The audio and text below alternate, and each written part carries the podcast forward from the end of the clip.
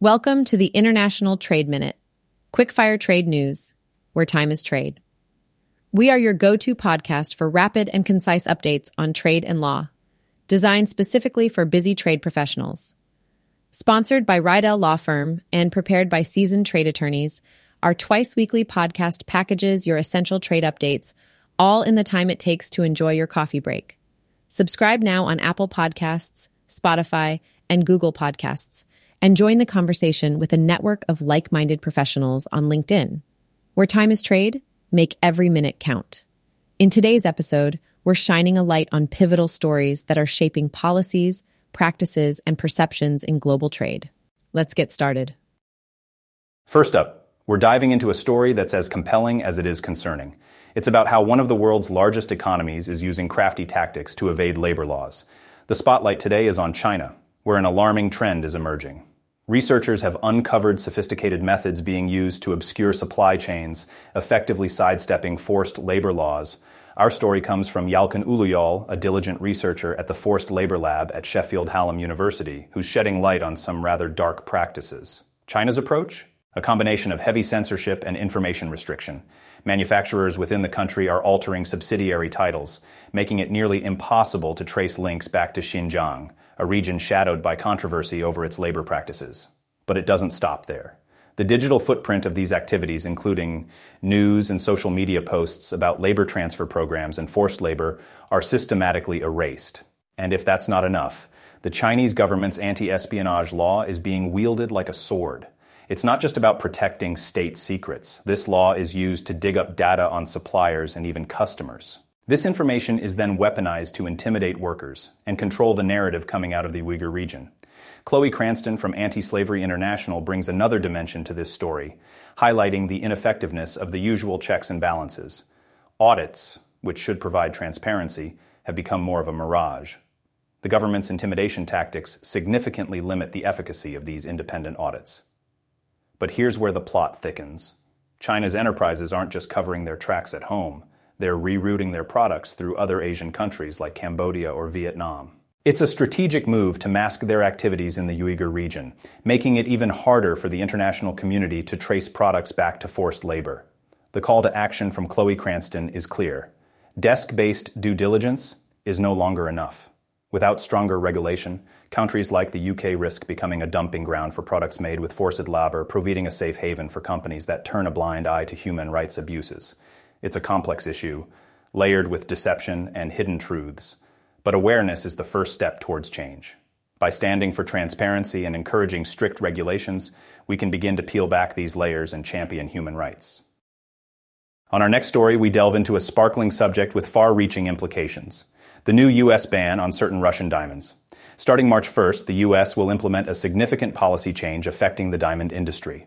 Non industrial diamonds of one carat or greater, mined in Russia but labeled with another country of origin, will no longer be allowed entry into the U.S., whether by import or into a foreign trade zone. This decision comes without specific licensing from the Office of Foreign Assets Control, or OFAC, which is a critical detail for traders and jewelers alike. It's important to understand the backdrop here. Rough diamonds undergo a substantial transformation when they are polished or cut. While Russia is a key player in mining, most of the world's diamonds are polished and cut in India, making this a global supply chain issue. The restrictions tighten even further come September 1st. Non industrial diamonds weighing zero, 5 carats or greater, mined in Russia and polished in India, will be barred from entry into the U.S. This marks a significant escalation in the restrictions placed on the importation of Russian diamonds. But that's not all. OFAC has also announced that beginning March 1st, jewelry and unsorted diamonds of Russian origin are prohibited from entering the U.S. This move is part of the December 2023 G7 commitments to impose phased restrictions on the importation of diamonds mined or extracted in Russia. It's a concerted effort to tighten the economic screws in response to various geopolitical tensions. OFAC has promised to issue additional public guidance regarding these determinations. This is a story that's not just about the glitter of diamonds, but touches on the broader themes of international diplomacy, economic sanctions, and the global trade network. What does this mean for the industry and consumers? For starters, the diamond supply chain is in for a shakeup. Traders and jewelers will need to navigate these new regulations carefully, ensuring compliance to avoid hefty penalties. Consumers might see changes in the availability and prices of diamonds, particularly those of Russian origin. It's a complex issue with layers of economic, ethical, and political implications. As these new policies take effect, we'll be watching closely to see how the global market adapts and what it means for stakeholders across the spectrum. Up next, we're exploring a pivotal ruling that's making waves across the logistics and import sector. The spotlight shines on your Special Delivery Services Specialty Logistics, more commonly known as YSDS, a logistics provider primarily servicing Wi Fi service providers by importing crucial Wi Fi components. However, a recent ruling by Customs and Border Protection, or CBP, has put YSDS in a rather unique position. CBP has determined that YSDS does not meet the necessary criteria to act as the importer of record on a shipment.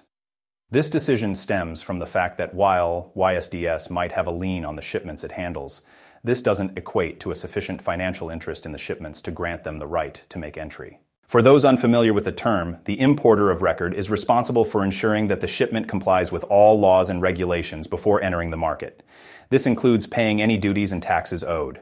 It's a role that carries significant responsibility and risk. YSDS argued that their financial interest in the goods in the form of a lien should qualify them. This lien allows them to secure payment obligations from you, S, based consignees to either YSDS itself or the seller. However, CBP's scrutiny revealed a different story. The agency pointed out that YSDS never assumes title, ownership, or risk of loss for the goods at any point. Their services end once the cargo is released by CBP, illustrating a lack of significant financial nexus with the goods in question. Furthermore, CBP highlighted that YSDS's security interest in the goods is never clearly defined. To be considered as the importer of record, there must be a significant connection between the importer's financial interest and the goods. CBP found YSDS's interest to be more cursory than substantial, with full payment not contingent upon any potential post entry responsibilities. This ruling sheds light on the complexities and legal nuances within international trade, emphasizing the importance of having a clear and substantial financial interest in goods to be deemed the importer of record. YSDS, while pivotal in the logistics chain, aligns more with a nominal consignee than a seller's agent for the purpose of making entry. It's a reminder of the intricate dance between logistics providers, importers, and regulatory bodies, and the ongoing need for clarity in roles and responsibilities. As the global trade landscape continues to evolve, rulings like this play a crucial role in defining the boundaries and expectations for all parties involved. Moving on to our next news, we're tackling an emerging story that has significant implications for the tech industry and national security the Commerce Department's proposed Know Your Customer rules for cloud providers. In an effort to bolster U.S. defenses against cyber attacks and the misuse of artificial intelligence, the Commerce Department is stepping up its game. The agency has proposed new rules that would require USA, cloud service providers, and their foreign resellers to adhere to Know Your Customer or KYC requirements. This move aims to prevent foreign malicious cyber actors from leveraging U.S. cloud infrastructure to conduct espionage steal intellectual property, and train AI models for cyber attacks on critical U.S. infrastructure. Alan Estevez, Undersecretary of the Bureau of Industry and Security, underscored the importance of this proposal. He stated, Today's rule puts foreign malicious cyber actors on notice that we are taking action to prevent them from using our own cloud infrastructure to undermine our national security interests.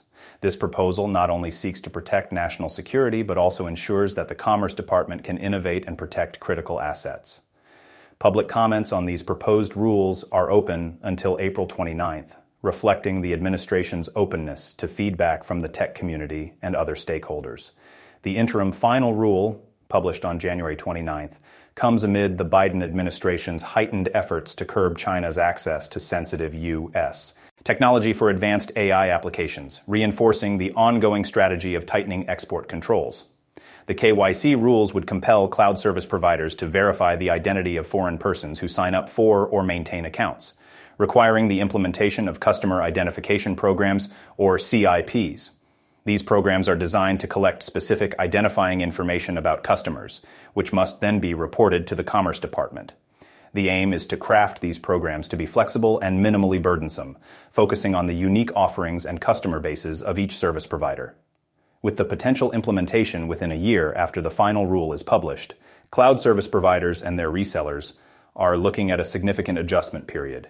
This regulatory step is part of a broader initiative to prevent you, S infrastructure from being exploited for malicious purposes, including the potential misuse of AI technologies in cyber enabled activities.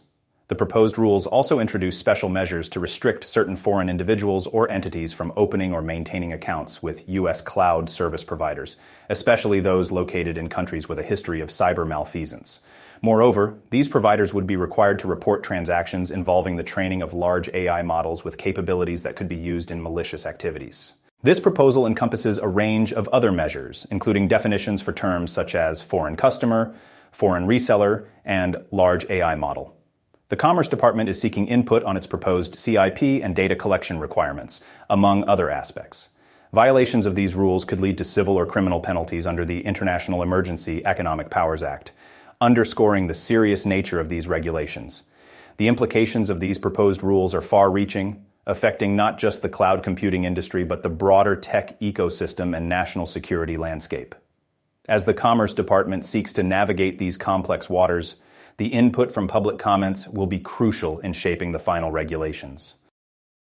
In our last story, we're delving into a topic that's on the minds of many in the international business community the impending regulations on outbound investments and updates to the Committee on Foreign Investment in the United States, or CFIUS, rules. Jonathan Gafni, a seasoned foreign investment lawyer at Linklaters, recently shed light on what we can expect in the coming months.